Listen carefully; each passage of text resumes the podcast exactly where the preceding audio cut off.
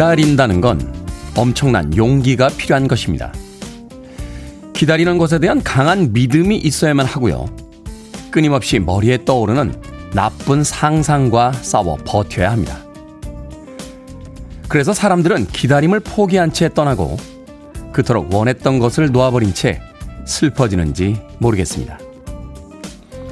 알 수 없는 결과를 감수한 채 한자리에서 오랫동안 무엇인가를 기다리는 사람들이 정말로 대단해 보이는 이유이기도 합니다. 기다림이란 용기가 인생을 바꿀 수 있다고 믿어봅니다. 2021년 12월 16일 목요일 김태훈의 프리웨이 시작합니다. 스웨덴의 그룹이죠. Ace of Base의 The Sign 이 곡으로 시작했습니다. 빌보드 키드의 아침 선택 김태훈의 프리웨이 저는 클 태 자 쓰는 테디 김태훈입니다. 정진희님 출첵이라고 첫 문자 보내주셨습니다. 박예정님 테디 good morning 기다렸어요. 이선주님 테디 반갑습니다. 인사 건네주셨고요. 이은희님 어젯밤부터 프리웨이 기다렸습니다. 하셨고요. 9228님 어제 몇 달 만에 세차인데 오늘 비가 오네요. 하하하하하 라고 허탈한 웃음 보내주셨습니다. 세차하고 나면 왜 이렇게 비가 오는지 모르겠어요. 그래도 실내는 깨끗하잖아요.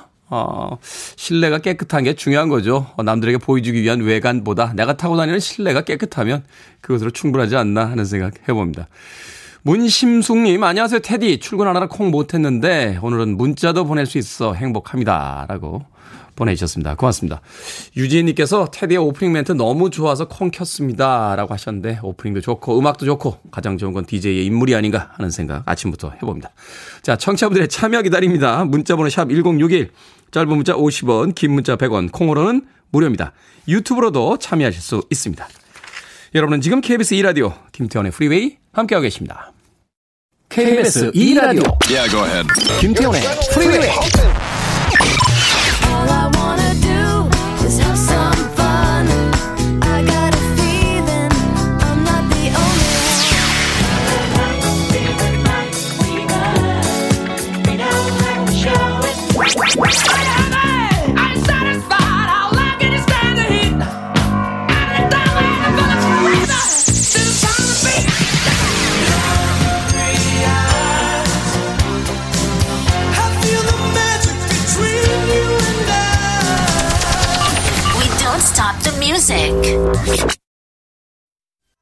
신이 너무나 많은 재능을 준 천재형 아티스트죠. 조지 벤슨의 Turn Your Love Around 들으셨습니다.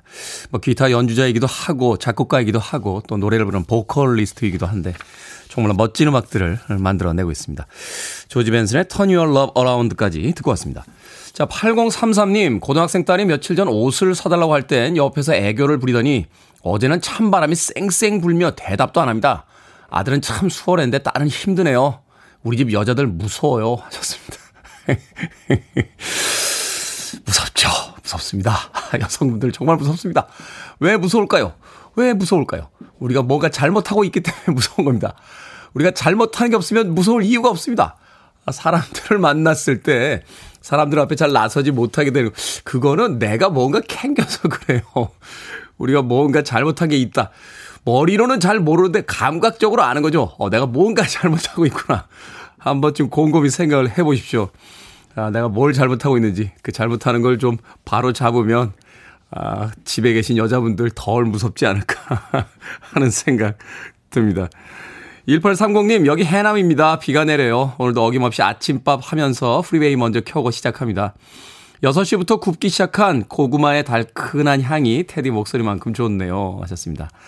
고구마 향 맛있죠? 아주 좋죠. 겨울에는 제가 자주 가는 카페인데 고구마 라떼라는 걸 해주세요. 고구마를 갈아가지고, 예, 그, 어, 우유죠? 우유를 데워가지고 해주시는데 그 아주 맛있습니다. 예. 고구마는 거의 떡볶이 다음 가는 겨울의 소울푸드가 아닌가 하는 생각 해 봅니다. 아, 서다현님, 12월 초에 자취방 이사를 했어요. 그런데 고등학교 친구 3명이 있는 톡방에서 세 명이 다 솔로니까 크리스마스에 자취방, 집들이 겸 저희 집에서 모이잖아요. 자취방을 집들이를 해야 하는 건지 이해는 안 되지만 우선 집들이라는 말에 부담감이 확 느껴집니다. 하셨습니다. 고등학교 친구 3명이 에, 모이고 싶은 거죠. 뭐 집들이는 핑계고요. 어, 서다현님. 너무 부담 갖지 마시고요. 요새는 집들이 한다고 해서 그 집에 있는 사람이 다 준비하는 거 아니잖아요. 어, 배달 음식들 시켜놓고 그리고 간단하게 본인들이 가져온 음료들 이렇게 나누면서 하는 게 집들이니까 너무 부담 갖지 마십시오. 그때가 좋습니다. 아, 아무도 없을 때 집에서 친구들과 모여서 밤새 깔깔거릴 수 있는 그때가 너무너무 좋죠.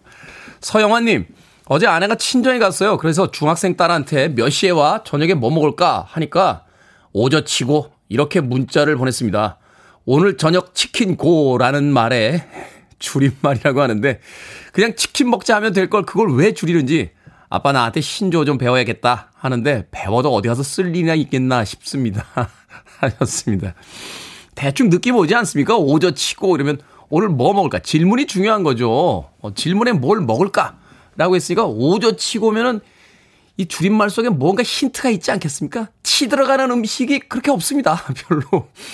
치 들어갔으니까 치킨이구나. 하고 생각하시면 되는데, 그걸 또 이렇게 진지하게 다가가십니까? 서영원님. 줄임말을 왜 만들까요? 어, 자신들만의 특별한 어떤 언어가 있어야 자신들이 특별해지기 때문 아닙니까? 아, 우리도 어릴 때 말 줄이고 이상한 단어들 갖다 쓰고 그랬어요. 골 때린다 뭐 이런 이런 표현 썼던 것 같은데 지금은 쓰지 않죠. 예. 젊은 사람들의 그 언어 취향들 나이가 들면서 좀 달라지지 않을까 그렇게 믿어봅니다. 서영아님에게 치킨 한 마리 보내드립니다. 오저 치고라고 했으니까 아빠가 오저치고를 문자로 사연 보내고 치킨 한 마리 얻어왔다라고 대접받으시길 바라겠습니다. 서영아님. 0236님의 신청으로 합니다. 쉐릴 크로. All I Wanna Do.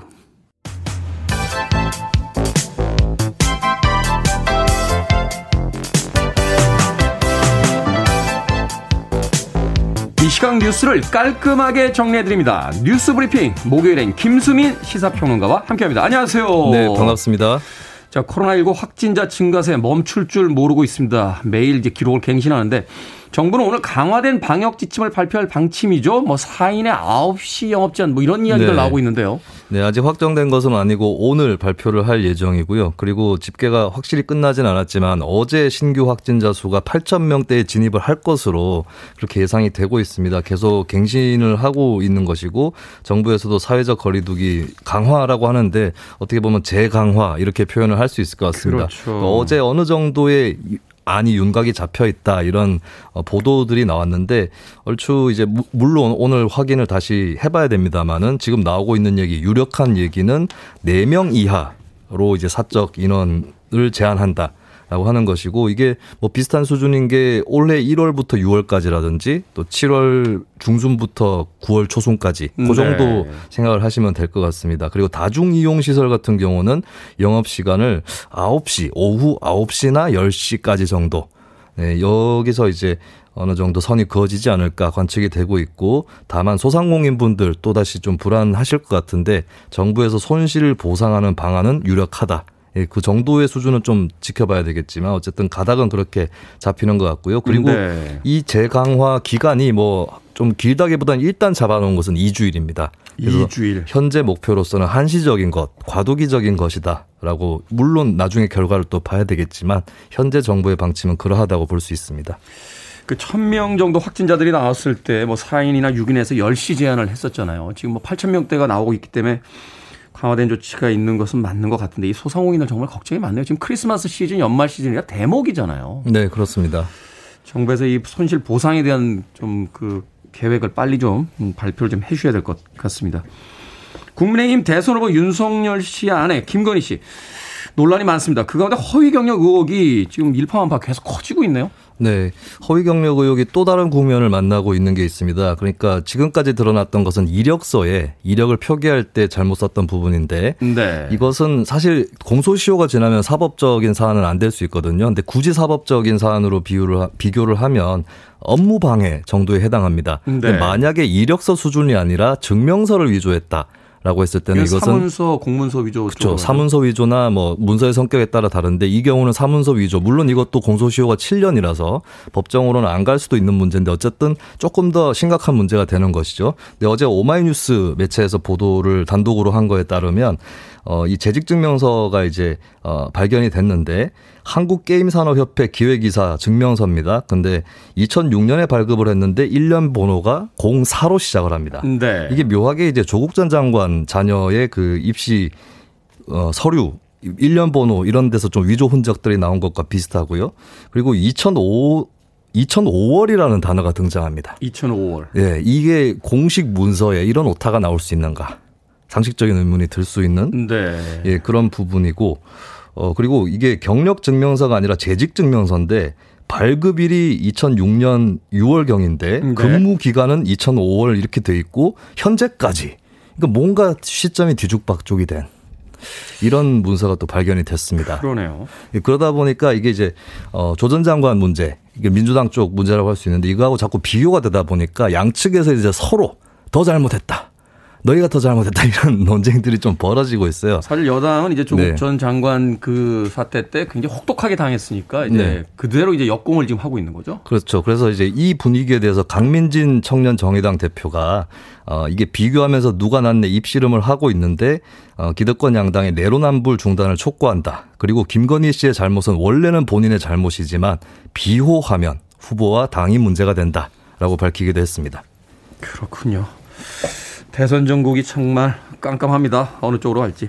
오류 논란이 있었던 대학 수학 능력 시험 생명과학 2 20번 문항에 대해 법원이 결정을 내렸네요. 그런가 하면은 출제 오류의 책임을 지고 평가원장은 사퇴를 했다고요. 네, 그렇습니다. 서울행정법원 판결인데요. 수험생들이 한국교육과정 평가원을 상대로 낸 정답 결정 처분 취소 소송. 에서 이제 원고가 승소하는 수험생들이 승소하는 판결이 내려졌습니다. 제가 사실 문과 출신이라 가지고 네. 이 문제를 좀 들여다봐도 잘 모르겠더라고요. 근데 저도 봤는데 네, 멋있게 좀 설명하면 뭐, 좋겠는데 모르겠어요. 예. 뭐. 근데 이게 좀 뭐 요점은 간단한 것 같아요. 이를테면 이제 수능 생명과학 2의 20번 문제이고 이거를 이제 평가원에서 5번이 정답이다 이렇게 처리를 했는데 이게 뭐 하디 바인베르크 평행 예, 이런 평형, 평형입니다. 죄송합니다. 네. 네. 근데 이제 대충 이게 계산을 해보면 동일 집단의 개체수가 음수, 마이너스가 된다. 사실 이거는 제가 생각해도 이럴 수가 있는가.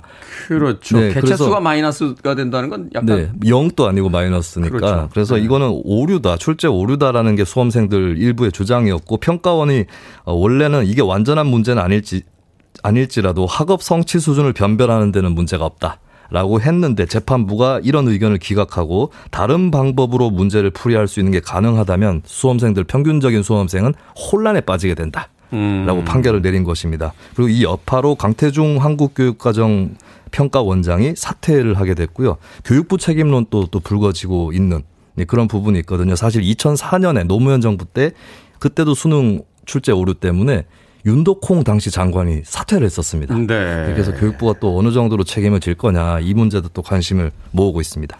사실 문제 하나의 그 단순한 그 사안이 아니라 이 문제 하나 때문에 이제 당락이 결정이 되잖아요. 네. 인생에서 이 가장 중요한 시기에 가장 큰 결과가 이제 바뀌기 때문에 이렇게 심각하게 이렇게 다루고 있는 것 같습니다. 자, 오늘의 시사 엉뚱 퀴즈 어떤 문제입니까? 네, 코로나19 확진자 수가 크게 늘면서 정부가 거리두기 강화 방안을 검토 중이라는 소식을 전해드렸습니다.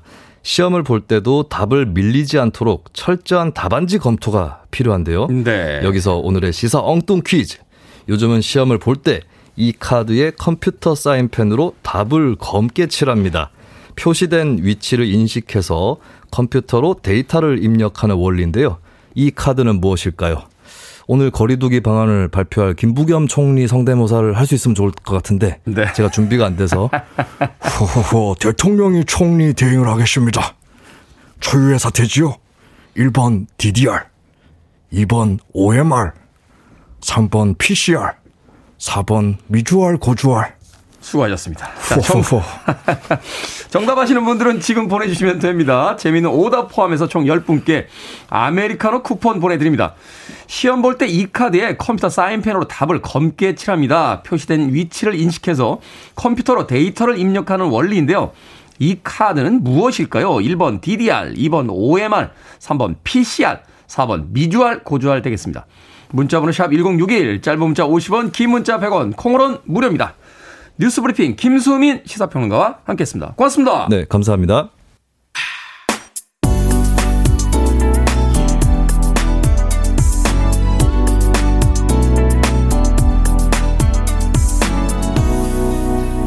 김태훈의 Freeway.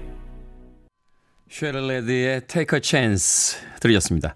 아마 70년대에 미드 어, 미국 드라마 아, 시리즈 미녀 삼총사 즐겨 보셨던 분들은 아마 기억하실 거예요. 그 세 명의 미녀 삼총사 중에 가운데에 서 있던 제 개인적인 취향으로는 가장 예뻤던 네, 미녀 삼총사 중에 한 명이었습니다. 셰릴 래드의 Take a Chance. 좌측에 있었던 그 파라 포셋인가요? 어, 나중에는 이제 그 600만 불의 사나이라고 하는 또 다른 미드의 주인공인 리메이저스. 아, 리메이저스, 리메이저스랑 결혼했었나요? 갑자기 헷갈리네요. 어, 라이언 오닐이었나? 음, 아무튼 기억이, 기억이 정확하지가 않습니다. 옛날 생각나네요. 미녀 삼총사, 아, 셰릴 래드의 Take a Chance 들으셨습니다. 음질이 조금 안 좋았던 건 LP판을 다시 이 녹음을 해서 어, 튼 파일이었기 때문입니다. 디지털로 마스터링을 하지 않은 채 그냥 자연 상태에서 녹음을 해서 들려드렸기 때문에 음질이 조금 좋지 않은 점 양해해 주시기 부탁드리겠습니다. 자, 오늘의 시사 엉뚱 퀴즈. 시험을 볼 때 이용하는 이 카드는 무엇일까요? 정답은 2번 OMR 카드였습니다. OMR. 김성신님, ASMR이라고 하셨습니다. 백색 소음이라고도 흔히 부르죠. 어, 좀 차분하게 사람을 가라앉혀주는. 한동안 이 모닥불 타는 그 소리하고 그 영상이 이 동영상 사이트에서 막 몇 천만 회 조회수를 기록했습니다. 예, 사람들이 그걸 보면서 이제 좀 마음을 안정시킨다. 예전에 왜 불멍이라고 하잖아요. 불멍. 어, 이렇게 놀러 가면 왜 그 캠프파이어 하고 불 쳐다보면서 이렇게 시간 보내는 그런 효과가 있지 않았나 하는 생각이 들더군요. 최민아님, 테디에게, 테디에게 쏘고픈 사랑의 총알이라고 하셨습니다. 어우, 무서워라. 총알이라니요. 황재님, 2번 OMR 카드입니다. 아, 옛날 생각 많이 나네요. 시험 떨려요. 하셨죠. 네 번째 사표 쓰기라고 닉네임 쓰셨는데, 와이프 카드 최고입니다. 라고 하셨습니다. 그렇죠. 카드 중에 최고는 남의 카드 아닌가 싶습니다. 예, 남이 카드를 꺼내서 계산해 줄 때 얼마나 행복합니까? 남의 카드. 자, 제가 소개해드린 분들 포함해서, 어, 총 10분께 아메리카노 쿠폰 보내드립니다. 음, 콩으로 들어오신 분들은 다시 한번 샵 1061로 이름과 아이디, 이름과 아, 아이디를 문자로 보내주시면 모바일 쿠폰 보내드리겠습니다. 짧은 문자는 50원, 긴 문자는 100원이 듭니다. 아, 정답은 아니었지만 4번 보기였던 미주알 고주알. 음악 나가는 동안 궁금해서 찾아봤어요. 이게 무슨 뜻이지? 라고 찾아봤더니 이 미주알이라는 단어가요. 아, 항문에 닿아 있는 창자의 끝부분이라고 합니다. 아, 그래서 이 미주알 고주알이라는 뜻은 창자 끝까지 들여다볼 정도로 속속들이라는 뭐 의미를 가지고 있다고 하는군요. 뒤에 붙는 고주알은 별 뜻은 없고요. 미주알에다 이제 운율을 맞추기 위해서 쓴 단어라고 하더군요. 이런 쓸데없는 호기심이 참 우리의 하루를 행복하게 만드는 게 아닌가 하는 생각 해봅니다. 자, 이금숙님. 썸남한테 여리여리한 컨셉으로 잘 유지하다가 어제 운전대 잡은 순간 야이 땡땡아! 라고 시원하게 욕을 해버리는 바람에 어색하게 됐습니다. 단아하고 조신한 이미지를 어필 중이었는데 운전대만 잡으면 왜 이렇게 화가 나는지 모르겠습니다. 전문 용어 다시 나오네요. 망했네요. 이 금숙님. 그래도 모릅니다. 아, 사람이, 사람에게 매력을 느낄 때, 어, 그 매력의 포인트가 어디인지 예, 그 사람마다 취향이라는 게 있어요. 오히려 그 시원한 시원한 어떤 강인한 모습에 매력을 느낄 수도 있으니까 너무 쉽게 포기하지 마십시오. 이금숙님.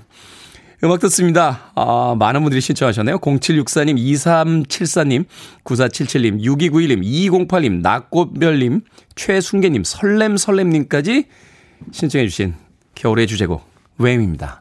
Last Christmas.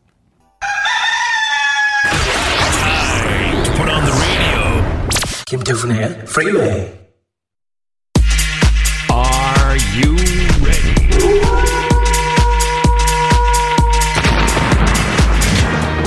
공사삼일님께서 우리 부부 소파에 앉아 태연님의 현답에 웃음 짓습니다. 라고 하셨는데 두 분의 행복한 아침 시간에 끼워주셔서 감사드리면서 결정은 해드릴게 신세계 상담소.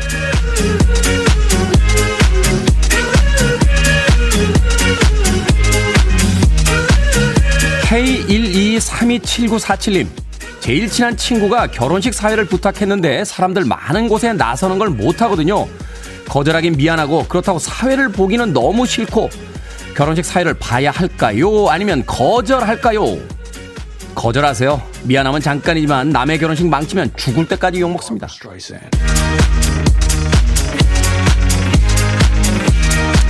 임동일님, 엄마가 피곤하다며 고기를 사달라네요. 식당에서 소고기를 사줘야 할까요? 아니면 집에서 직접 구워 먹어야 할까요? 식당에서 사주세요. 피곤한데 집에서 구워 먹으면 설거지에 뒷정리에 더 피곤해집니다. Barbara Streisand. K127012991님, 편의점에서 알바를 하는데 다음 교대 알바생이 저랑 동갑인데 자꾸 하트를 날려옵니다. 그런데 제 스타일 아니거든요. 일이 힘든 게 아니라 그 알바생 하트가 힘들어요. 다른 알바 구할까요? 아니면 무시하고 계속 다닐까요? 무시하고 계속 다니세요. 자꾸 거절하면 그 친구가 그만둡니다.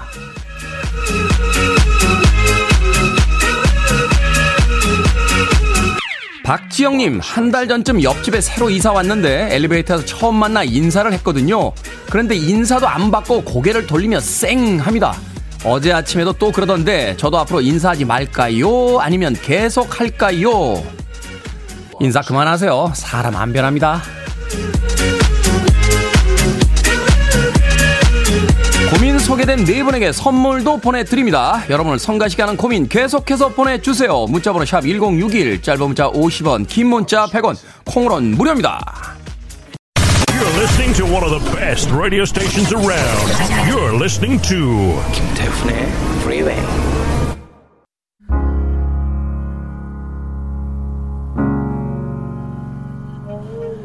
빌보드 키드의 아침 선택, KBS 2 라디오, 김태훈의 프리웨이 함께하고 계십니다. 1004님과 강효진님, 박소영님의 신청곡입니다.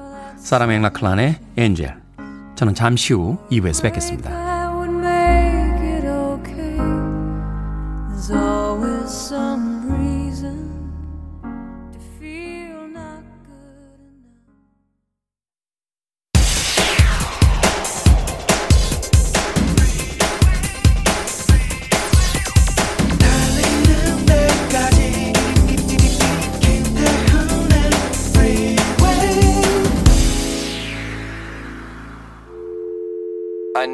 Arms around me. I need to feel your touch.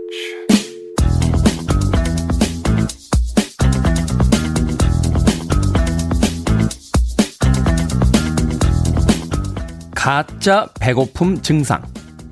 식사한 지 3시간이 안 됐는데도 갑자기 배가 고프다.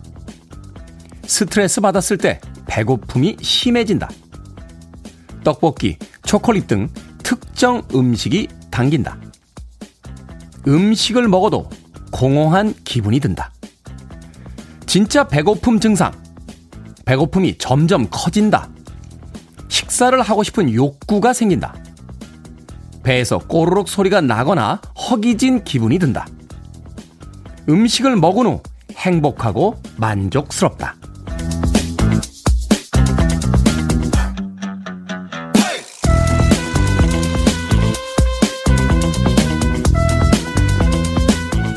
뭐든 읽어주는 남자. 오늘은 가짜 배고픔 증상과 진짜 배고픔 증상 읽어드렸습니다. 스트레스 받으면 매운 음식이나 단 음식이 당기고 배고프지 않은데도 계속 먹을 걸 찾게 될 때가 있죠. 정성 들여서 제대로 된 한 끼를 차려 먹기보다 빠르고 편하게 먹을 수 있는 자극적인 음식에 더 끌리기도 합니다. 그게 가짜 배고픔이든 진짜 배고픔이든 아드레날린이나 코티솔 같은 호르몬의 장난이든 중요한 건 떡볶이와 케이크면 가끔은 들끓던 마음이 가라앉기도 한다는 거죠. 건강한 게 적당히 먹는 게 가장 좋지만요. 이 험한 세상 살아가면서 가끔은, 아주 가끔은 그 정도 즐거움은 누려도 되지 않을까요? 에릭 칼맨의 헝그리 아이스 들으셨습니다. 이 곡으로 김태훈의 프리웨이 2부 시작했습니다. 앞서 일상의 재발견, 우리 하루를 꼼꼼하게 들여다보는 시간, 뭐든 읽어주는 남자. 오늘은 가짜 배고픔 증상과 진짜 배고픔 증상 읽어드렸습니다. 김지연님, 이럴 수가. 저는 진짜와 가짜를 구분하지 못하겠어요. 하셨습니다. 아주 간단합니다. 아직 배가 고플 때가 아닌데 배가 고픈 거. 그게 가짜예요. 왜 이런 일들이 벌어지는지 의사분들에게 물어봤더니 스트레스 상황이 되면 이런 일들이 많이 생긴답니다. 이 뇌는 오직 유일하게 에너지원으로 포도당만 쓴대요. 포도당. 근데 이제 일반적인 좋은 음식을 먹으면 이게 분해돼서 흡수되는데 시간이 오래 걸리니까 빨리 머리로 올 수 있는, 빨리 뇌가 쓸 수 있는 포도당을 가진 음식, 쉽게 해서 이제 불량식품이라고 부르는 패스트푸드나 설탕이 아주 많이 들어가 있는 이런 음식들이 이제 당기게 된다는 거죠. 우리가 흔히 이제 당 떨어졌다라고 하는 게 이제 뇌가 지친 걸 어, 이야기한다고 하더군요. 그래서 분명히 위장엔 음식이 있는데 뇌는 이거 소화시키는데 시간이 걸리니까 짜증이 나가지고 야 빨리 설탕 줘라고 소리를 치는 거랍니다. 바로 그게 가짜 배고픔이다 라고 어, 이야기를 하더군요. 이은희님 축구 배고프면 안 되잖아요. 일단 먹고 싶은 거 먹고 봅시다 라고 하셨고요. 임수성님 살이 찔 땐 기억하세요. 내가 뭘 물처럼 먹었는지라고 하셨습니다. 공수키님께서는 그게 가끔이 아니라는 게 문제네요 하셨어요. 다이어트 쉽지 않죠. 어, 그래도 좋은 음식 먹는 거 중요하잖아요. 우리가 옷 한 벌을 살 때도 좋은 옷 사려고 하는데 내 몸 안에다 넣는 건 너무 아무 생각 없이 먹고 있는 건 아닌가 하는 생각도 해보면서 반성해봅니다. 하지만 떡볶이와 라면은 결코 포기할 수 없다는 거. 자, 뭐든 읽어주는 남자, 여러분 주변에 의미 있는 문구라면 뭐든지 읽어드리겠습니다. 김태훈의 프리웨이 검색하고 들어오셔서요. 홈페이지 게시판 사용하시면 되고요. 말머리 뭐든 달아서 문자로도 참여 가능합니다. 문자 번호 샵1061, 짧은 문자는 50원, 긴 문자는 100원, 콩으로는 무료입니다. 채택되신 분들에게는 촉촉한 카스테라와 아메리카노 두 잔 모바일 쿠폰 보내드립니다. I want it. I need it. I'm desperate for it. Okay, let's do it. 김태훈의 Freeway. 김정욱님께서요, 테디님 선곡 작살나네요. 너무 옛날 표현인가요? 좀 전에 골 때린다는 형님 말씀 듣고, 라고 올려주셨습니다. 이은희님께서 순간 금요일인 줄이라고 또 두 곡의 음악에 대한 감상평 보내주셨습니다. 목요일입니다. 오늘은 금요일에 기분 좀 내봤습니다. 두 곡의 디스코 음악 들려드렸죠? 비지스의 Night Fever, 그리고 정숙희님께서 신청하신 쉬크의 Le Freak까지 두 곡의 디스코 히트곡들 들려드렸습니다. 1977년 바로 오늘 12월 16일에 아, 전설적인 디스코 영화 토요일 밤의 열기가 아, 개봉을 했습니다. 존 트라볼타가 등장했던 이 영화는 70년대의 문화를 아, 가장 상징적으로 보여주는 음, 그런 영화였죠. 여기서 이제 존 트라볼타가 입고 나온 그 수트가 있는데 이 수트를 만든 사람이 그 유명한 예 그분입니다. 네. 그래서 아, 말해도 돼요? 예, 네, 말해도 됩니까? 아, 조르지오 알마니라고 하는 그 디자이너의 그 디자이너인데 바로 그 수트를 통해서 전 세계적으로 자신의 브랜드를 알리기 시작했죠. 네, American Gigolo와 함께 예, 조르지오 알마니의 예, 출발점. 토요밤의 열기. 예, 거기 수록됐던 비지스의 Night Fever 그리고 정숙희님의 신청곡 쉬크의 Le Freak까지 두 곡의 음악 이어서 들려드렸습니다. 김재희님께서요, 건강하신가요? 하루하루가 조마조마합니다. 그래서 일상에 더 감사함이 느껴지기도 합니다. 라고 코로나 시기를 지나가고 있는 그 마음 또 보내주셨습니다. 고맙습니다. 5466님, 안녕하세요. 테디. 콩 어플에 알람 기능이 있더라고요. 오늘부터 테디 목소리 들으며 기분 좋게 음악과 함께 기상합니다. 라고 하셨고요. 박정칠님, 딸이 저를 방금 가게까지 태워주고 갔는데 프리웨이를 듣더라고요. 그래서 아빠도 가게에서 항상 듣는다고 했더니 딸이, 와, 우리 아빠 음악 수준이 높네 하더라고요. 프리웨이 들으면 음악 수준이 높은 건가? 뭐 어쨌든 딸이 칭찬하니 기분이 좋았습니다. 하셨습니다. 음악 수준이 높죠. 예, 엄청나게 높습니다.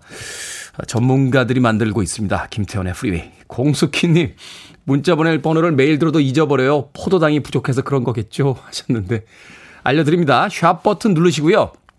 우물정자라고 했죠. 예전에 샵 버튼 누르시고, 1061입니다. 1061. 106.1. 서울을 기준으로 106.1의 주파수를 쓰고 있기 때문에 1061 쓰고 있습니다. 아, 짧은 문자는 50원, 긴 문자는 100원입니다. 자, 음악이 나가는 동안 그 강변북로의 상황을 이렇게 봤는데 차도 많이 막힙니다만 하늘이 뿌였습니다. 오늘 아침 미세먼지 굉장히 안 좋다라고 하니까 외출에 유의하시고요. 오늘 같은 날은 좀 답답하시더라도 KF94 마스크 좀 착용하시고요. 손 세정에 각별히 좀 신경을 쓰셔야 될 것 같습니다. 자, 마이클 W 스미스의 음악으로 갑니다. I will be here for you.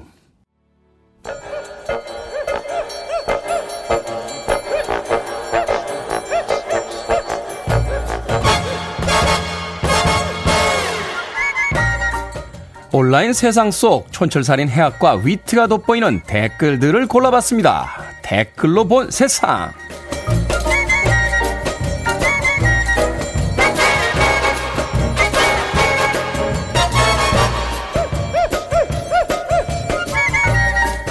첫 번째 댓글로 본 세상. 브라질에 사는 로산젤라 씨는 반려동물로 미니 피그를 입양했습니다. 릴리카라는 이름도 지어졌는데요. 그런데 릴리카의 성장이 멈추지 않더니 3년이 지난 지금은 몸 길이 152cm, 몸무게는 250kg을 기록했습니다. 알고 보니 시장 상인이 품종을 속여 팔았던 건데요. 여기에 달린 댓글들입니다. 제이슈님, 아는 분이 미니푸드를 입양했는데요. 이젠 퇴근하고 돌아가면 반갑다고 두 발을 어깨에 올리고 서서 얼굴을 핥아준대요. 어찌나 커졌는지 방방 뛰어다니면 캥거루 같답니다. 희한 칼츠님, 자기가 원하던 모습대로 자라지 않았는데도 책임감 있게 끝까지 키우시는 모습 보기 좋네요. 그렇죠. 무엇이든 금방 커버리죠. 문득 아파트 단지나 동네에서 마주치는 아이들 얼굴이 떠오릅니다. 그 귀여운 아이들도 키가 크고 어른이 되면서 사고도 가끔 치고 더 큰 일들도 이루고 하겠죠? 인생 참 빠릅니다.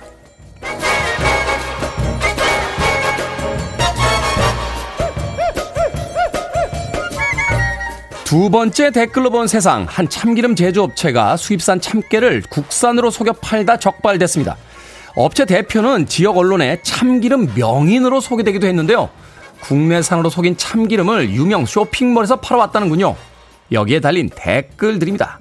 임선님, 국내산 참기름을 만드는 그 어려운 일을 아주 쉽게 해내셨네요. 명인다워요. 말도로님, 참기름은요, 시골에서 부모님이 직접 짜서 보내주시는 게 최고입니다. 소주병에 담겨야 인증 완료.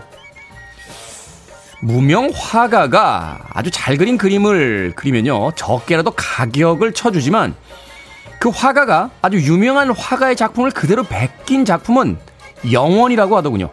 속이는 순간 가치가 없어진다는 거죠. 그냥 수입산으로 팔았으면 되지. 그걸 왜 속입니까?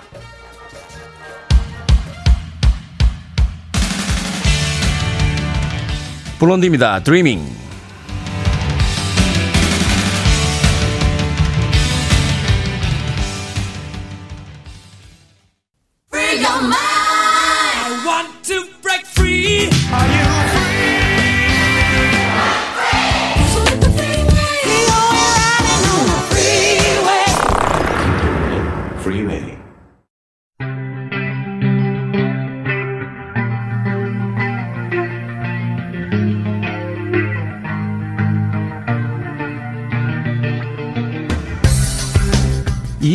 21세기의 키워드로 우리의 역사를 살펴보는 시간입니다. 역사 대자뷰.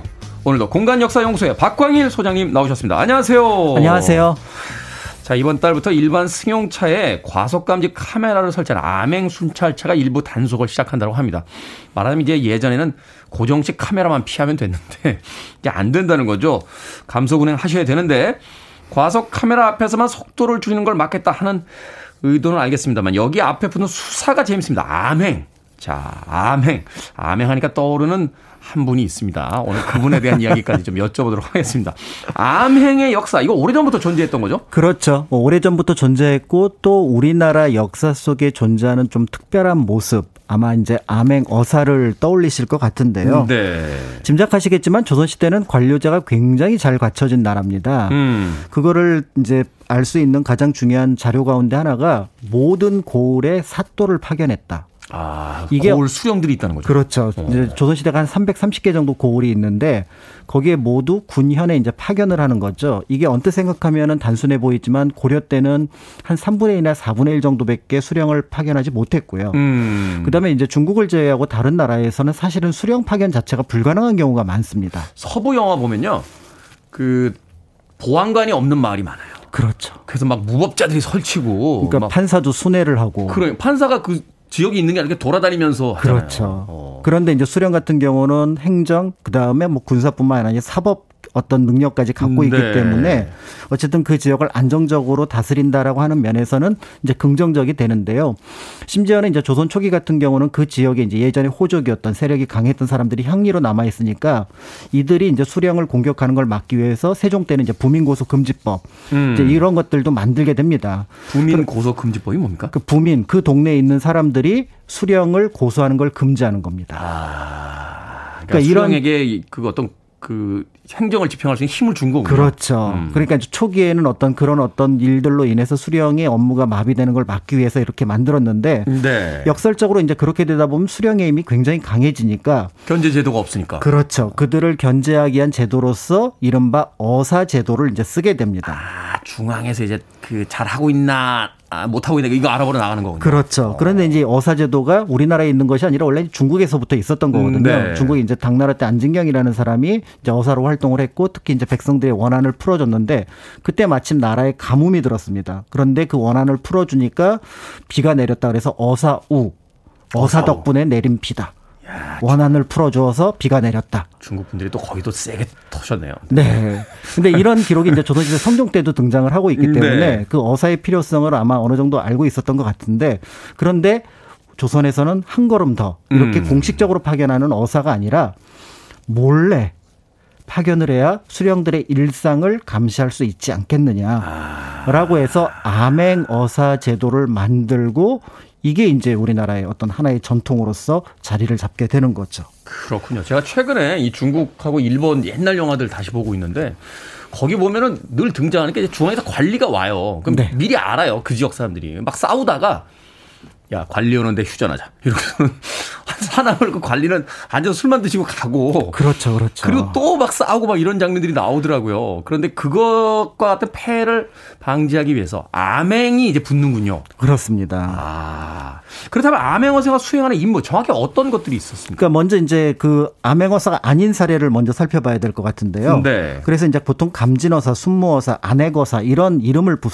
붙입니다. 아, 이게 어사의 종류가 많군요. 네, 그래서 이제 감진어사 같은 경우는 그 동네에 기근이 들었을 때 이제 좀 백성들을 보호한다는 뜻이 있고요. 네. 순무어사 같은 경우는 변란이나 재해가 생겼을 때 음. 파견하는 거고 이제 안액사라는 말을 많이 들어보셨을 텐데 원래는 안액어사거든요. 안액어사. 그래서 밀란을 이제 수습하기 위해서 파견하는 어사인데 이들은 이제 별견 어사라 그래서 앞에서 말씀하셨던 것처럼 공식적으로 그 지역에 파견한다 그리고 파견을 하는 그러니까 그 문제들이 이제 수령끼리 해결이 안 되니까 중앙 정부에서 이제 관리를 파견해서 그 문제를 조절하고 해결하는 그런 것들을 만 들어 놨다고 볼 수가 있는데요. 이건 어떤 책임을 묻는 게 아니라 상황이 벌어진 걸 수습하는 거니까 굳이 암행을 할 필요가 없었던 그렇습니다. 거예요. 네, 어. 그래서 이제 공식적인 어떻게 보면 감찰 내지는 어떤 사고의 어떤 수습 과정이라고 볼 수가 있는데 이제 암행어사 같은 경우는 그게 아니라 몰래 가야 되는데 네. 이 몰래 가는 것 자체가 굉장히 어렵거든요.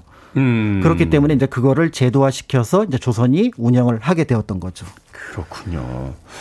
자, 암행어사 제도가 기록에 처음 등장한 건 언제부터입니까? 이게 춘향전에서 처음 등장했을 리는 없고 기록이 있었을 것 같은데. 어, 그 내용을 다루는 건 성종 때 등장을 하고요. 네. 그 다음에 이제 남말로서 암행어사라는 말이 딱 등장을 하는 거는 중종 때입니다. 중종 때. 그러니까 중종 때 이후로 이제 계속해서 암행어사가 파견이 이제 400년 동안 이어졌고요. 뭐 영조 정조 때는 뭐 수백 건이 파견이 되었기 때문에 음. 이제 조선 시대 하나의 어떤 정치적인 전통이 됐다고 볼 수가 있는데 네.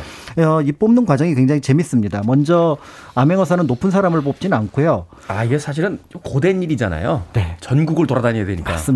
그래서 암행어사의 나이를 분석을 해본 게 있는데 어 30대, 40대가 중추고요. 네. 이제 20대가 그 다음이고 50대, 60대는 별로 없습니다. 아, 이게 그렇겠네요. 힘들어요. 그죠. 옛날에 이게 포장도 안 돼 있고 말 타고 혹은 걸어서 다녀야 되는데 그래서 사실 힘든 일이죠. 네, 그래서 이제 그 정산품 이하를 당화관이라 그러는데 거기서 이제 뽑고 때에 따라서는 육품 이하도 이제 뽑게 돼서 비교적 이제 소장 관리들이 암행어사를 이제 뽑히게 되는데 네. 어, 그렇다면 힘이 없지 않을까라고 하지만 그렇진 않습니다. 왜냐하면 품계는 낮은데 이 사람들이 승정원, 사원부, 사관원, 홍문관처럼 임금 옆에서 항상 일을 하던 관리들입니다. 그리고 지금으로 얘기하면 이제 별정직이군요. 그렇죠. 별정직이면서 일종의 이제 청와대로 자주 왔다 갔다 하는 승정원은 말 그대로 청와대 역할을 하기도 했었으니까요. 네. 그러니까 이제 굉장히 이제 힘이 있는 관리라고 볼 수가 있고요. 그래서 이제 이 어사로 이제 임명하는 과정을 보면 이제 어사를 파견해야겠다 왕이 얘기를 하면은 영의정, 좌의정, 우의정이 모아서 이제 후보를 몇 명을 선정을 합니다. 그럼 그 후보 중에서 이제 왕이 이제 먼저 한 명을 뽑고요. 그래서 이제 어사 후보를 하나 뽑습니다. 네. 두 번째 과정은 어디로 가느냐라는 건데 이 어디로 가느냐를 제비 뽑기를 합니다. 아, 이게 제비를 뽑는다. 네. 이, 이, 이, 이권 관계 이런 게 섞여 들어가지 못하게 하기 위해서. 아. 네. 그래서 뭐 정, 저 영의정이 아 이번에는 경상도로 보내셔야죠. 그러면 경상도 관리들이 준비를 할 수가 있으니까. 그렇죠. 그러니까 그래서 330개의 고를 넣은 대가지를 하나를 뽑습니다. 어. 그걸 이제 추생이라고 해요. 추생. 추생이 이제 추자가 뽑을 추자에 생자가 이제 뭐 제비라는 음, 뜻이니까 음, 제비 음. 뽑기가 되는 건데요. 그래서 보통 암행어사를 추생어사라고도 얘기를 합니다. 네. 자 이렇게 해서 이제 추생하고 이제 암행어사가 뽑혔으면은 이제 그 사람을 이제 문서를 하나 줍니다. 문서. 근데 그 문서 건에 뭐라고 써 있냐면은 동대문 밖에서 열어라, 남대문 밖에서 열어라. 아, 그게 무슨 뜻입니까? 거기가 아, 서울을 그, 벗어날 그 때까지. 네. 어디 가서 봐라. 네.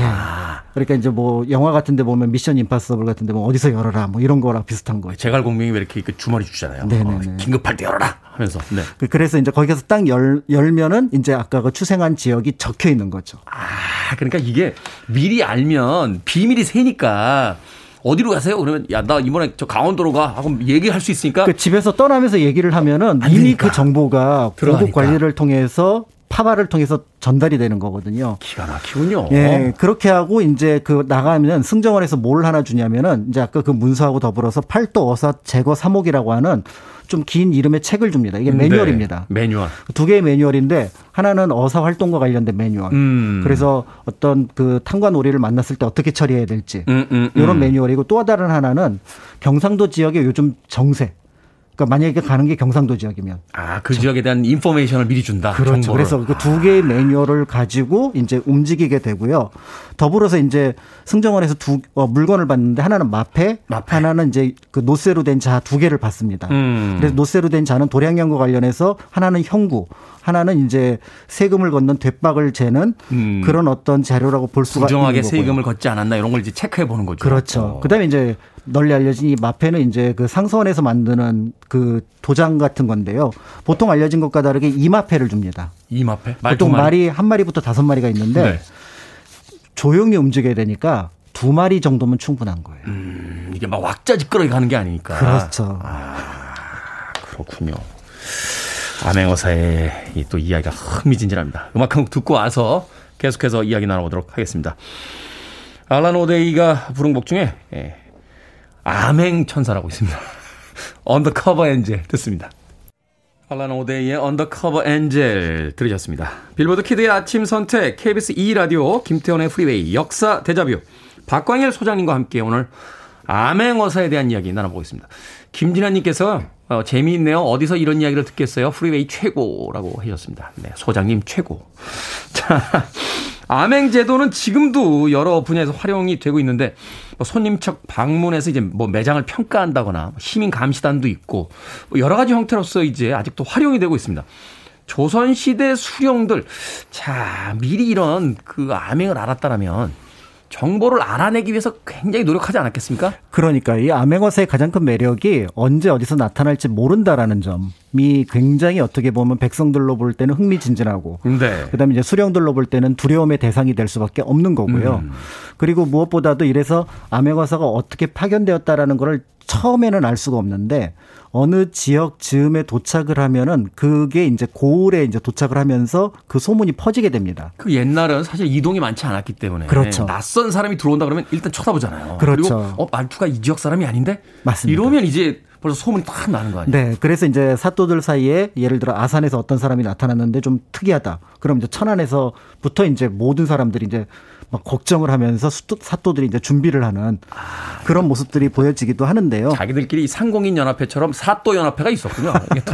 정보를 공유하는. 이제 그만큼 이제 백성들로 볼 때는 어떻게 보면 이제 사또들이 이제 겁에 질리거나 좀 조심하는 모습들이 이제 좀 뭔가 바라는 그런 모습이었을 것 같다라는 생각이 듭니다. 네. 근데 역설적으로 또 그렇기 때문에 굉장히 어렵기도 했었습니다. 중종 때 이제 송기수라는 그 어사는 이제 문서를 가지고 하다가 이 문서 자체를 도난당하는 경우가 아. 있었고요. 이게 이거를 가져가야 그 사또를 이제 벌을 줄 수 있었는데 그 증명이 되는 문서를 잃어버리는 어떻게 보면 이제 약탈당하는 상황이 만들어지게 되고요. 네. 영조 때 홍영안이라는 어사는 태인년에 도착을 해서 이제 주막에서 곧 이제 출도를 하려는 참에 밥 한 그릇 먹고 가는데 그때 그 밥에 누군가가 독을 탔습니다.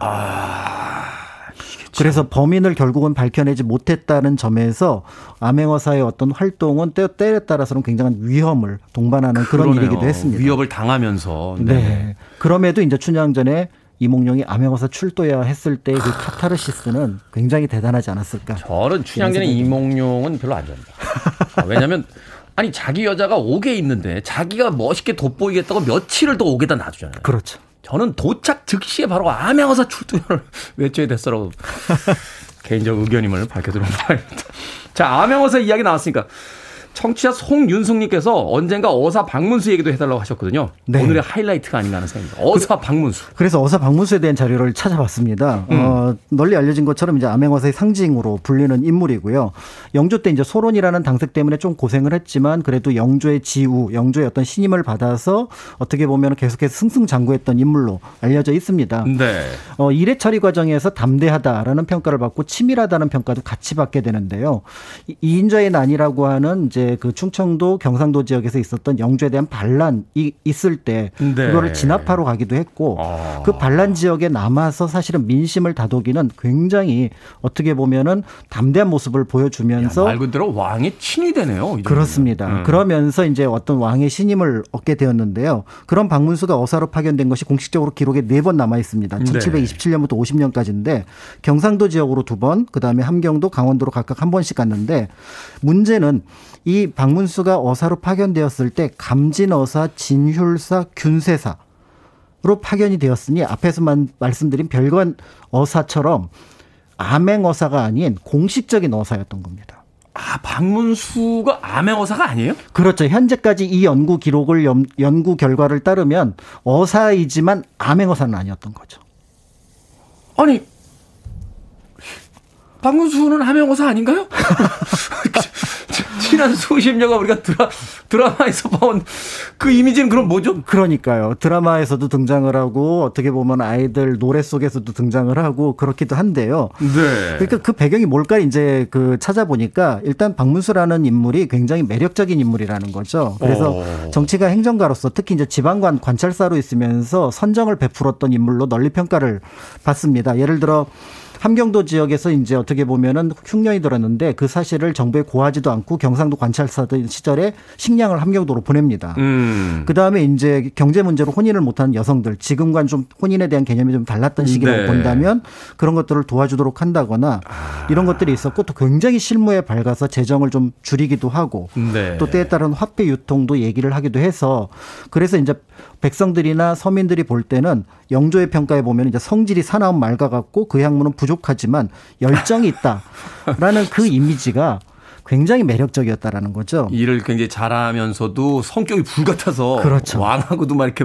소위 해서 맞짱도 뜨고 막 이런 네, 신하들하고도 싸우고 탄핵당하고 막 이러기도 것- 했었습니다. 그런 것들이 바로 어떤 드라마틱한 요소들이 있었기 때문에 네, 그러면서 이제 그 내용이 1915년에 박문수 전이라는 소설로 등장을 하고 그게 영화로 등장을 하고 또 어린이들이 읽는 위인전에 이 소설이 인용이 되면서 네. 그러면서 우리는 역사 속 박문수, 어사 박문수보다는 암행어사 박문수에 조금 더 익숙해졌으니 역사 속 어사와 어사 박문수와 문학 속 암행어사 박문수를 같이 보시면 그 시대의 역사를 이해하시는데 또 박문수를 이해하시는데 도움이 되실 것 같습니다. 그렇군요. 오늘 박문수가 암행어사가 아니었다는 충격적인 사실만으로도 이 코너의 그 존재 의미가 분명히 있는 것 같습니다.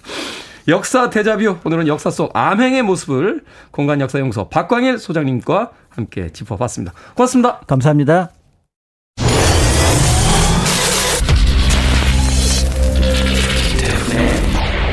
Freeway. KBS 2라디오 김태훈의 프리웨이 오늘 방송 여기까지입니다.